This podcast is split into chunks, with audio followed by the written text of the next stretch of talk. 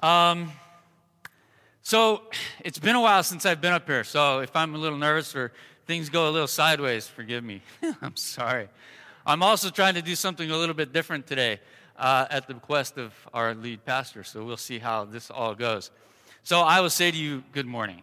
I am happy that you are here. We are happy that you guys are here. I am overjoyed that you guys are here sharing uh, being prepared to share God's word. It is a beautiful Sunday out there. It is an amazing Sunday. I know that it's going to get hot, but that's okay. That's why we live in Arizona. It's beautiful, and I'm excited. Not just a little nervous, but excited about being here this morning. And the reason, one of the reasons why is not just because sharing God's word, but also it's, it's almost to the day seven years ago that my life radically changed.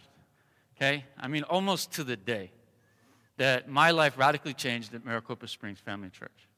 Now, I turned 180 degrees, gave everything, and my full attention and focus went towards Christ at that point.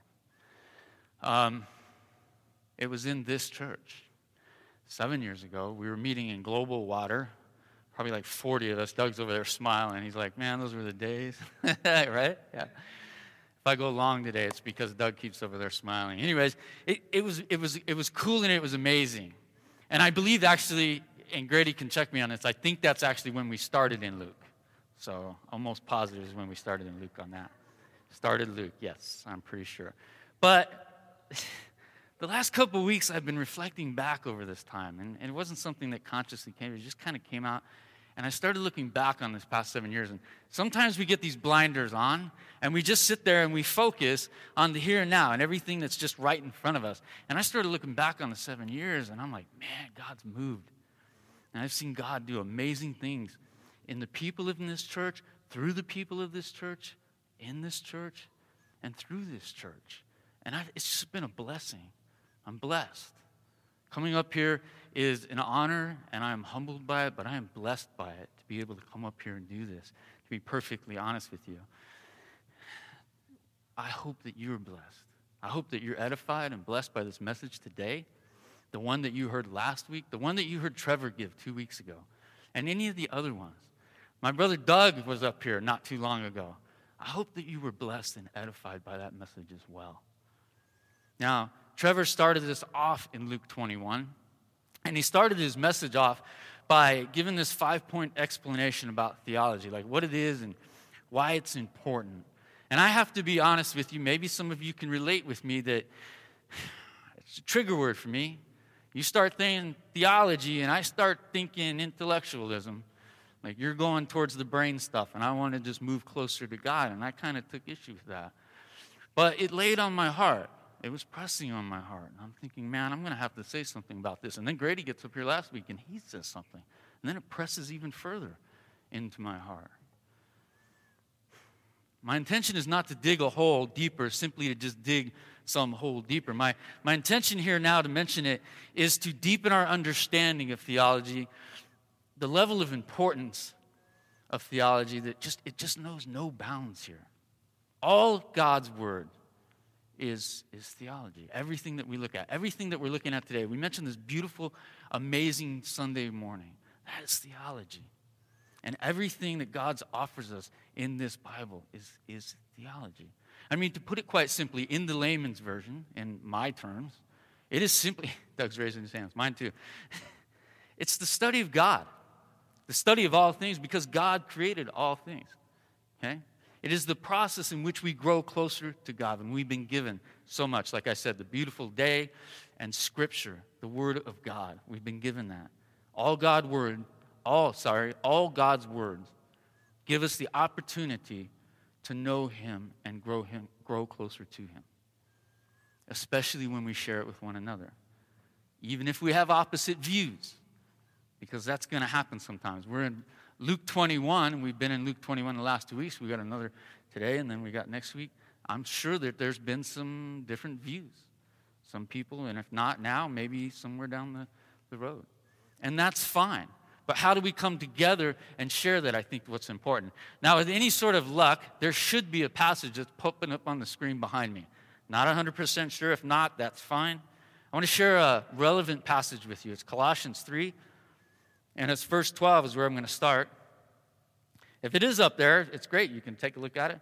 Put up put on then as God's chosen ones, holy and beloved, compassionate hearts, kindness, humility, meekness, and patience, bearing with one another, and if one has a complaint against another, forgiving each other as the Lord has forgiven you, so you also must forgive. And above all this, put on love, which binds everything together in perfect harmony. And let the peace of Christ rule in your hearts, to which indeed you were called in one body. And be thankful. Let the word of Christ dwell in you richly, teaching and admonishing one another in all wisdom, singing psalms and hymns and spiritual songs with thankfulness in your hearts to God. And whether you do whatever you do, in word or deed, do everything in the name of the Lord Jesus giving thanks to God the Father through him. Now, if we use theology, if we define it and apply it correctly, along with what God, how God tells us to, to be with one another, two things are going to happen. Actually, I think more than two things are going to happen because God's going to move big. So, two things, but I'm just going to pull out these two things. First, God's truth is going to rise to the surface. His view will be the one that we see. It won't be mine and it won't be yours. It doesn't matter who's right or wrong. It will be God's that rises to the surface, and that's the one that's of importance. And the other thing is, is that we will grow closer to God. We will grow closer to one another. One body, one spirit, one Lord, one faith, one baptism, one God and Father. Theology is not intellect. It's not intellectualism. But you don't have to take my word for it. Okay, I kind of just went off on this whole thing. Do not take my word for it. Dig into chapter 21, into Luke 21, dig into it and take it to all these places it's going to take you. Believe me, I've done this study. It's going to take you to some crazy places. It's going to be awesome. Dig into it. And at the end of this study, that's probably going to take you some time, I want you to ask yourself Did your intellect grow or did you grow closer to God? Did you grow closer to God or did you grow closer to a seminary degree? Ask yourself when you're done. Now, we're in Luke 21, and all scripture is good, but that's where we find ourselves here today and again next week. And it draws us closer to Him and the understanding, or helps us understand the depths of His love for us and this awesome strength of His promises. Now, two things I pray that you will leave with on your heart today a better understanding or a, a better grasp or just a knowledge of the depth of God's love for you and the awesome, powerful, amazing strength of his promises that he hands for us. He has for us. So, before I move in and read the passage that's ahead of us now, which is Luke 21, 25 through 33 that we're in, let me take a moment in prayer. Father, thank you. We, we just thank you so much. We praise we seek to glorify you. We ask that simply your word is lifted up, that your view and your focus is, is what we see here today, that everything else is minimized and you are heightened, Father.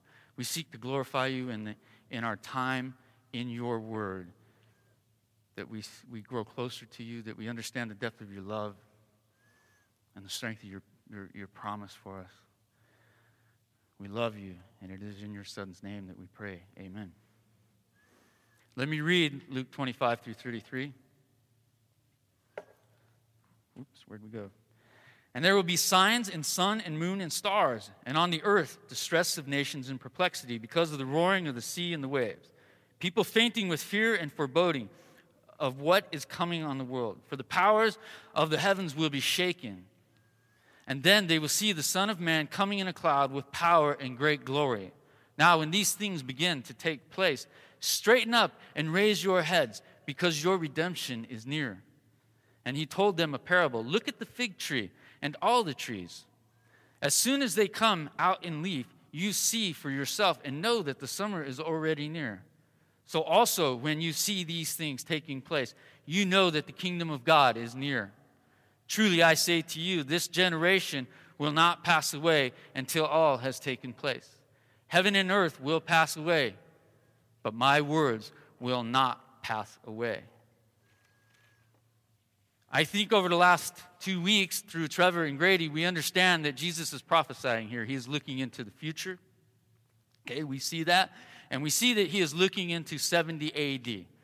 Okay? We look into the future. Um, I uh, would like to share a couple of different views that are just out there really quick. Um, one of the different views that we can see is that this passage is, and all of Luke 21, is just really pointed at 70 AD, that there is no other prophecy that's in here. It's just 70 AD. There's some other things that come into play as well, some eschatology. Sorry, that's one of those ology words. I apologize if it's a trigger word. But postmillennialism, premillennialism, amillennialism comes into play. Now, I'm not going to get into all of that. I'm not going to look through that view. I am going to share with you what I have been convicted of, what I am convinced of through my study. It's not, this prophecy is Jesus sharing with his disciples. It's not just 70 AD, but it's also a future day, his return, the second coming. Okay, we see that as well. It's not the day that he comes back to deceit, to uh, sorry, to defeat sin. That work is already done.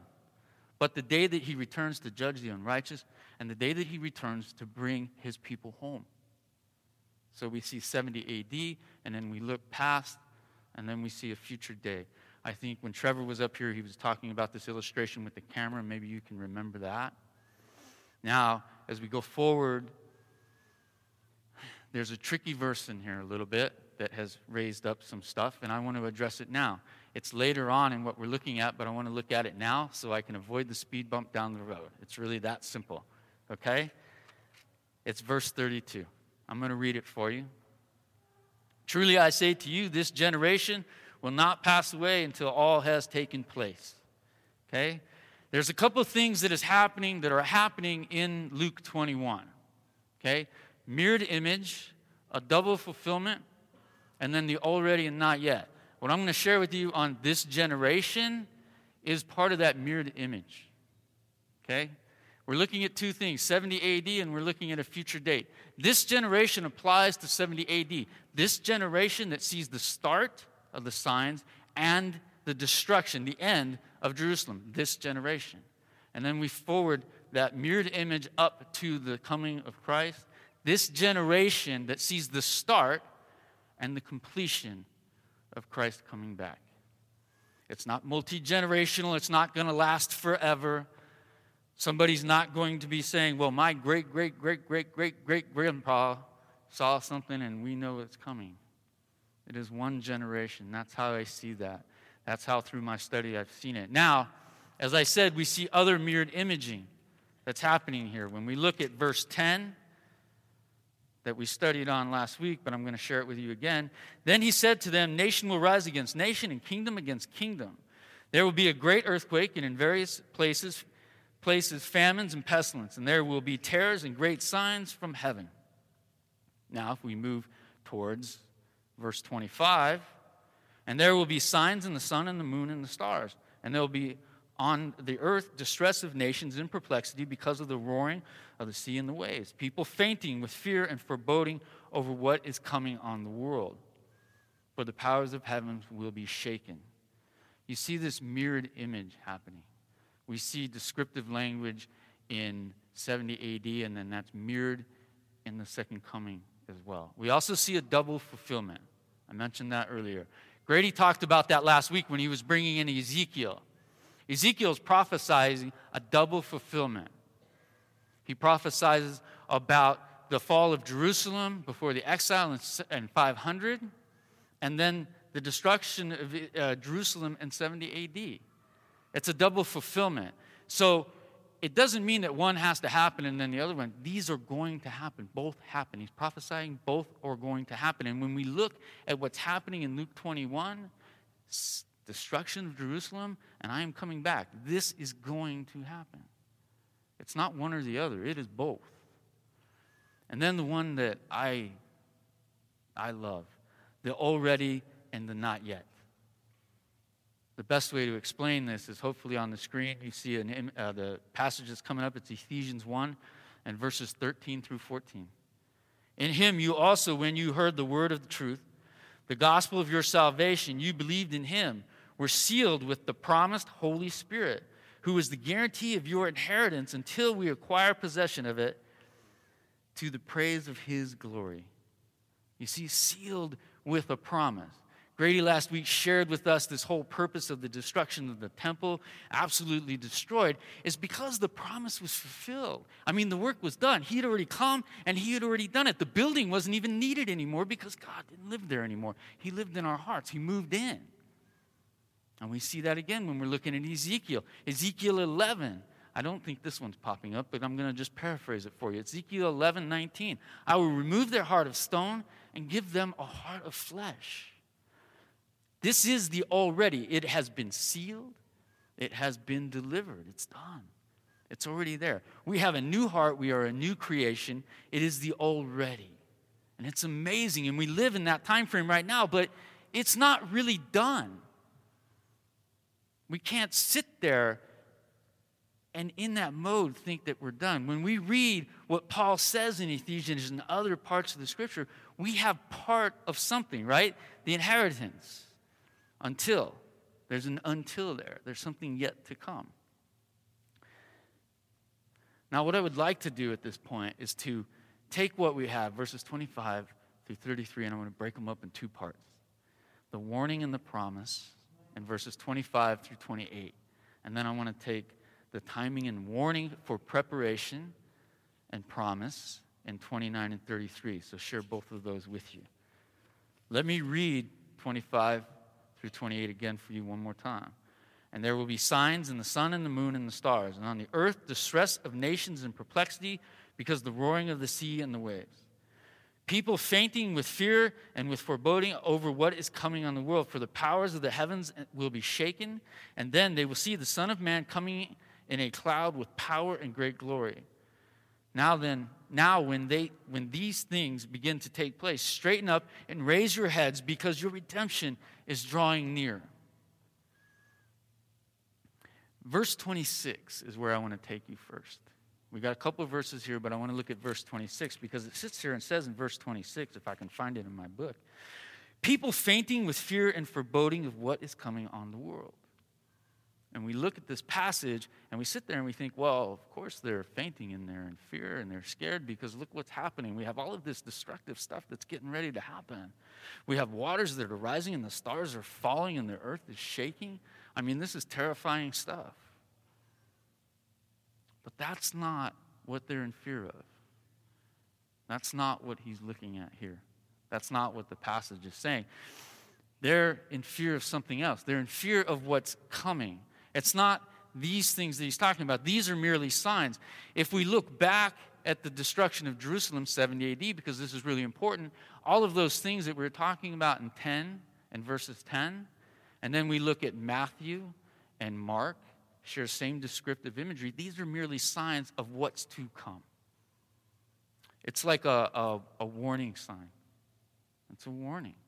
I remember last year when we took the youth up to camp, as we were leaving camp, there was this massive fire. That's why we had to leave camp.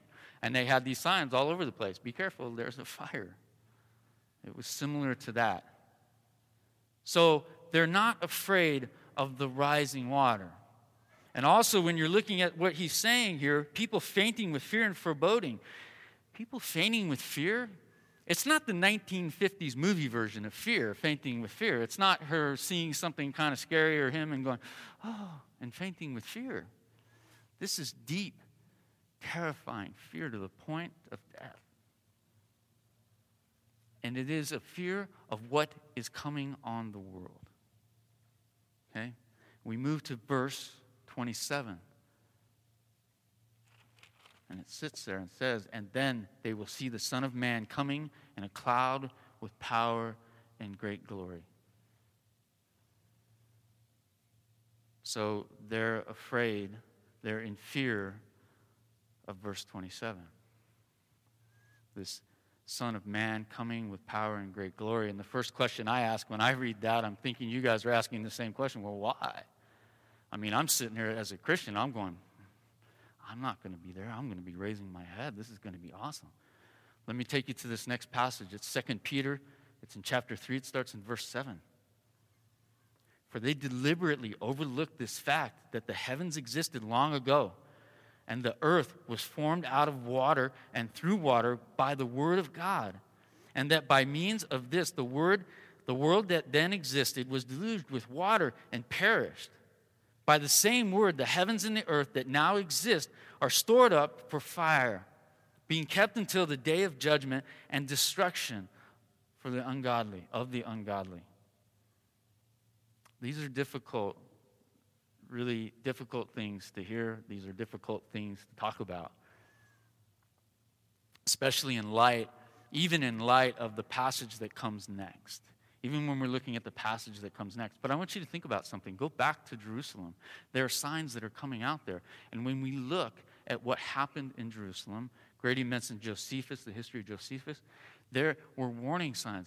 The people who stayed did not believe, they were destroyed, they suffered, and they died. But the people who did believe, they left and they were saved. I mean, that in itself is amazing. And what comes next is absolutely amazing. Verse 28. Now, when these things begin to take place, straighten up and raise your head because your redemption is near. This is the promise. Raise your heads, for your redemption is near. The full promise at this point is what he's prophesying about. He's showing this in the future. We're, we were sealed with the promise. So stand and raise your head because you're secure in that. When you see these things, know that I am near and that I am returning. And you would raise your head, you would straighten up. That's absolutely amazing. Here's another verse that hopefully is popping up on the screen. These are actually popping up on the screen, right? Because otherwise, I'm feeling really good. Okay, thanks. I just kind of thought about that. Sorry, sidetrack. Give me a minute. Revelation 1, it's verse 7. Behold, he is coming with the clouds, and every eye will see him, even those who pierced him. All the tribes of the earth will wail on account of him. Even so, amen. We say amen. Amen. Why? Because there is not one of his that is not eagerly waiting for him we are in a wait mode eagerly. If you any of you runners out there, you're in that those chalk blocks where you're just, I mean, the tension right there. You are just waiting to explode. There's another passage that's coming up on the screen for you, and it's Hebrews 9 and verse 28. So Christ, having been offered once to bear the sins of many, will appear a second time, not to deal with sin, but to save those who are eagerly waiting for him. Eagerly waiting for him. He is coming back, and we are eagerly waiting that because of the promise that we were sealed with. We were given a new heart, sealed with the promised Holy Spirit. Remember? Sealed with the uh, Holy Spirit, and now we eagerly wait. Paul in Romans says, We are all, we and all of creation, eagerly groan. We inwardly groan awaiting redemption. Verse 28 because our redemption is drawing near and we eagerly wait. I want to read verses 25 through 28 again for you, and there's a reason for that. When I'm done, there's going to be another passage that shows up on the screen for you after I'm done reading this. And I'd like you to try and kind of compare the two the one in your Bible and then the one that's up on the screen. And I want you to see how closely they are linked together. So let me share this with you. And there will be signs in the sun and the moon and the stars, and on earth distress of nations and perplexity because of the roaring of the seas and the waves. People fainting with fear and foreboding over what is coming on the world. For the powers of heavens will be shaken, and then they will see the Son of Man coming in a cloud with power and great glory. Now, when these things begin to take place, straighten up and raise your heads because your redemption is drawing near. Now you see that's coming up. It's Revelation 6. It starts in verse 12. When he opened the sixth seal, I looked, and behold, there was a great earthquake, and the sun became black as sackcloth. The full moon became like blood, and the stars of the sky fell to earth as the fig tree sheds its winter fruit when shaken by a gale. The sky vanished like a scroll that is being rolled up, and every mountain and island was removed from its place. Then the kings of the earth and the great ones and the generals themselves, the rich and or the uh, generals and the rich and the powerful and everyone, slave and free, hid themselves in caves and among the rocks of the mountains, calling to the mountains and the rocks, Fall on us, hide us from the face of him who is seated on the throne and from the wrath of the Lamb. For the great day of their wrath has come, and who can stand? Who can stand? I'm going to go back to verse 28 again for you, and I'm going to read it again for you and hear it. Straighten up and raise your head because your redemption is here. Near, sorry. Who can stand? You can, Christian. You can, believer. The one who believes in the hope and the promise that you were given. That's who's going to stand. You're going to stand. Jesus says, Raise your head while the unrighteous hide theirs. You will stand because he has sealed in you a promise. And he is a God that keeps his promises. He does not fail. The power to stand does not come from you or me or anybody else. The power to lift your head does not come from you or me. It comes from him. He does not fail. We will stand. We will lift our heads because the power comes from him. It is through him that we stand, it is through Him that we lift our heads. And as we look and as we transition from verse 28 and we're moving into verse 29, a different section, as I said, we can look back. And I don't mean look back on Luke 21, I mean look back all the way to the beginning. All the way to the beginning, to the beginning. In the beginning, He was there. He was there through all of the times that we failed. And when I say we, you know who I mean, right? He was there. He was there in the fiery furnace with us. He was there. He was the one on the cross. He was the one in the grave that defeated and conquered death for us. He is there at the right hand of God, interceding for us. Another passage coming up on your screen 2 Corinthians 1, verse 20. For the promises of God find their yes in Him. That is why it is through him that we utter our amen to God for his glory. Amen. Why do we say amen? All the promises are fulfilled in him. We have the already, we have the new heart. We see that all the way through. He is prophesying, he is sharing with us right now the not yet. And it is amazing and it is glorious. But there are questions. When? But most importantly, what are the implications? And as we move into verse 29, Jesus gives us some insight into that. Let me read this for you as well.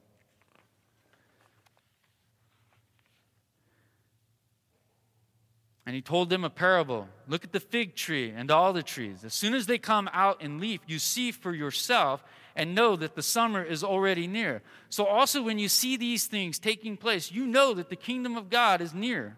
Truly, I say to you that this generation will not pass away until all has taken place.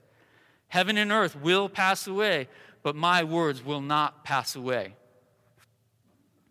So he uses this 29 and 30. He's talking about this seasonal transition. You guys are going to have to bear with me. I know you live in Arizona. You have no idea what a season is.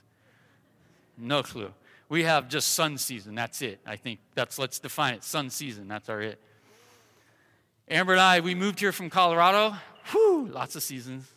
Not a big fan. And they actually have multiple seasons within a season. It's crazy. But I was born and raised in Southern California. A little bit more normal of a season, okay? And I want to share with you, kind of give you an illustration of what this is kind of talking about. We should know that something is near. And we know it because we just know it. We don't know it because we're looking at a calendar. I mean, 500 years ago, they didn't have, well, maybe they had calendars. I'm sure they had calendars. But they weren't, you know, there's not some five year old kid looking at a calendar going, awesome, summer's coming. That's not happening. When I was a kid, I didn't look at a calendar, it didn't matter to me. No, man, I loved it. By the way, summer was my favorite season. and no, it's not because school didn't, wasn't in. I actually attended summer school quite often. So bad.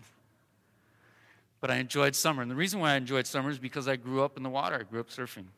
I love summer surfing, way better than winter surfing. I played baseball. We had spring ball, um, barbecue, right? Um, Yeah, I mean, you just, you feel this stuff. And so months ahead of time, before you even think that summer's coming, you sit there and you touch a baseball field or you walk close to a baseball field and you can smell cut grass. And you see a couple guys throwing a ball. And you can feel it. That's nothing anybody's saying. You can just kind of feel it. When you step out onto the sand as you're heading towards the water, it feels a little bit warmer, the sand. The sky just seems a little bit brighter. The winter haze is kind of gone. And you're feeling it. You're walking to your buddy's house. And you're walking, and all of a sudden you smell something. You're like, is that charcoal? I smell some charcoal. Is that barbecue chicken? And then you get to your buddy's house, and you walk in the house, and you're kind of, what's that smell? And you turn the corner into the kitchen, and there's his mom. She's cutting up watermelon. And now you're getting goosebumps. now you're ready for summer. Right? The whole point of this is that there's a preparation it's not that you just don't, you know that there's a preparation. So for me, when I knew these things were coming, it's time to get rid of the winter wetsuit. It's time to get rid of the shoes. All right? I prepare. And that's what he's saying here. There's a preparation time in here. That's what this is that's what this points to for us. It's a preparation time. Examine your heart. Look at where you're at. And I don't mean examine your heart in the condition of somebody or in, in relation to someone else. Do not stand in front of a mirror next to somebody else and go, Yes, I'm in very good shape. That's not the idea. Don't look at the facade that you may have created for yourself and think that you're good. Your comparison is right here. This is what you're going to go off of. This is what we look at, this is what we dig into. And this is why we know that we're preparing. We're looking at this and He's telling me to do this and how I live and how my heart works and how, how I'm supposed to grow closer to Him, and that's, and that's how I'm preparing for it. And that's the direction that I move. And I have to prepare. Now, when we get to verse 31, we see this, this statement where he sits there and he says, So also, when you see these things taking place, you know that the kingdom of God is near. It's near. Its completion is near. The kingdom of God is near. The full kingdom of God is near. And that's amazing. I want you guys to think back earlier in the Gospels. You would probably remember hearing or reading in uh, Matthew 3. John the Baptist comes out and he says, Repent, for the kingdom of God is near. And then a chapter ahead in Matthew 4, as Jesus leaves, he, he walks out of the wilderness after being tempted by Satan. And what does he say? Repent, for the kingdom of God is at hand. As I said, that's the already. And now this moves into something totally different. It is the full kingdom. When we see these things happening, we know that this full promise is near. The full inheritance, the full kingdom is here.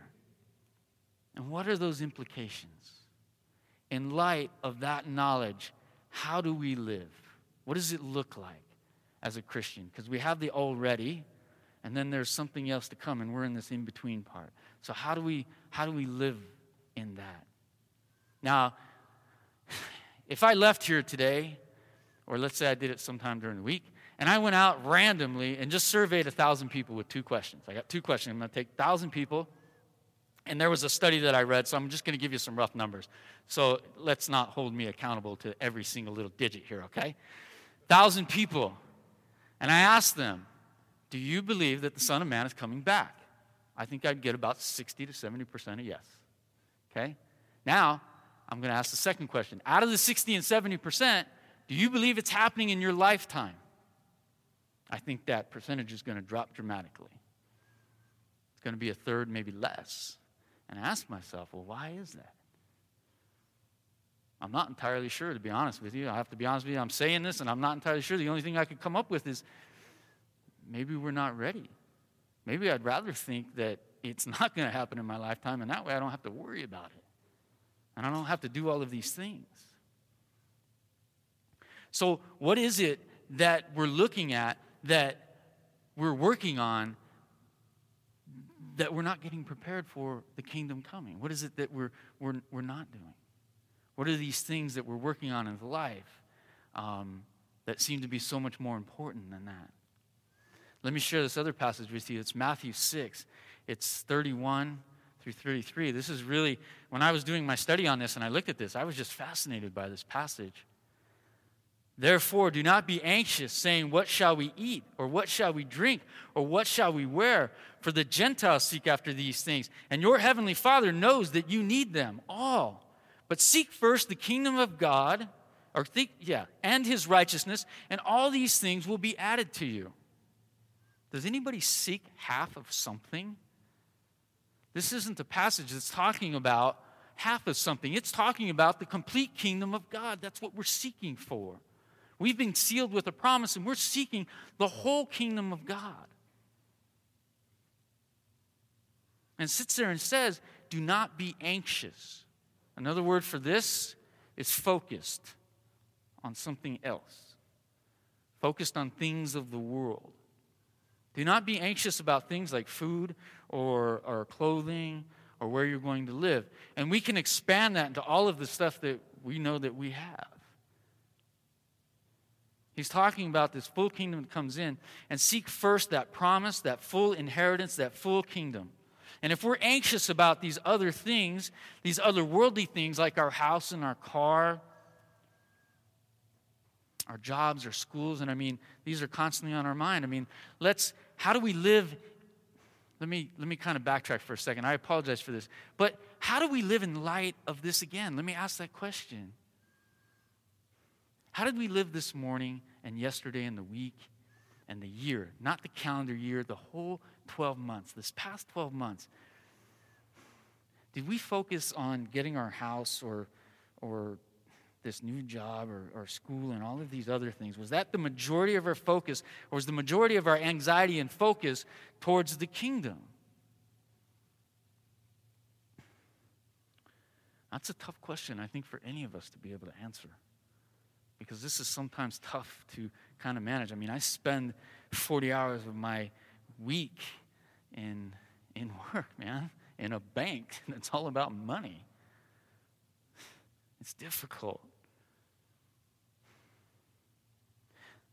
Give another example here. Sorry, I'm kind of dragging out a little bit, but think about this for a minute. I don't know if it was all internet or what happened, but earlier in the week, the internet went down. Maybe it went down for you, maybe it didn't. Maybe it was just Orbitel, maybe it was everyone. But some of the people that I came in contact, man, they freaked out. they were like, my internet's down. Oh my God. I can't do this, I can't do that. I got to be honest with you. I was in the middle of a study, I was a little annoyed. I needed to pull up this website and I couldn't. And I was like, doggone it. I can't do it now. What am I supposed to do? I did the only thing I could do. I took this, which, funny enough, doesn't require internet, in case you were wondering. Doesn't require internet. Also, also, let me just check with you. It also doesn't need to be plugged in or recharged. Some of my students will know that I attest to that. I tell them, hey, look, this won't die on you, it'll still be there. So I took this and I just tried to dig in and just read and, and meditate on it. You know, when the internet came back on, I think later that evening, whenever it was, I went in there and I looked at the thing and I was like, oh, yeah, that makes sense. And I kind of moved on. I'm not saying these things don't matter, they matter. Our house matters, our jobs matter, our schools matter, all of these things matter, our families matter. In fact, in Scripture, it tells us that we need to be good stewards of these things. God's given me a house and He's given me a job and funds and things like that, and I have to be a good steward of those because if I'm not, then I'm not being a good Christian. I'm not living the life He's asking me to do. So these things are important. What I'm saying is, is where is our anxiety? Where is our focus? We cannot be anxious about all the worldly things Monday through Saturday constantly and then show up on a Sunday and give our time to God and go, I'm good. Are we prepared for what's coming? Um, do you believe? Do you believe that it could happen in your lifetime? I'm going to steal this. Ooh, wrong word. I'm going to borrow this illustration from a brother of mine, Rick. He uses it quite often. That's why I got to borrow it. I think he's got it. Uh, what do you call it? Like copywritten or, or, or that's. I think you call it copywritten. So I'm like.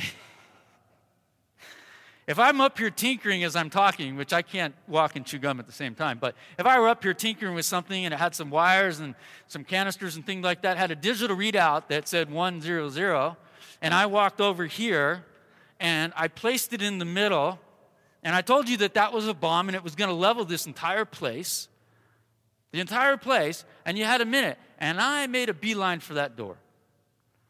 If you just sat there, does that really show that you believe? I realize that this may be a kind of a silly illustration, but it really goes to the point. Do you really believe? Are you sitting there or are you running? Are we running really fast after the man that radically changed our lives, radically changed our heart? His, his word warns us of a wide path that many will be on. When we look at verse 26, right? These people, people fainting with fear and foreboding of what is coming, they're on that wide path that leads to destruction. He tells us about a narrow path that leads to salvation, and we see that in verse 28. Redemption is drawing near. He warns us that he will not know some. That there'll be people who will come and say, Hey, didn't I do all of this stuff? Didn't you see these great things that I did? And he will say, I don't know you. What does your walk look like? Is it a facade or does it overflow with the fruit of the Spirit? Are we focused? Are anxiety towards that kingdom? His word promises us that we are a new creation. In Him, we are brothers and sons and heirs of the same Father. He said that Jerusalem, not just Jerusalem, but the entire temple would be annihilated, not a stone left unturned.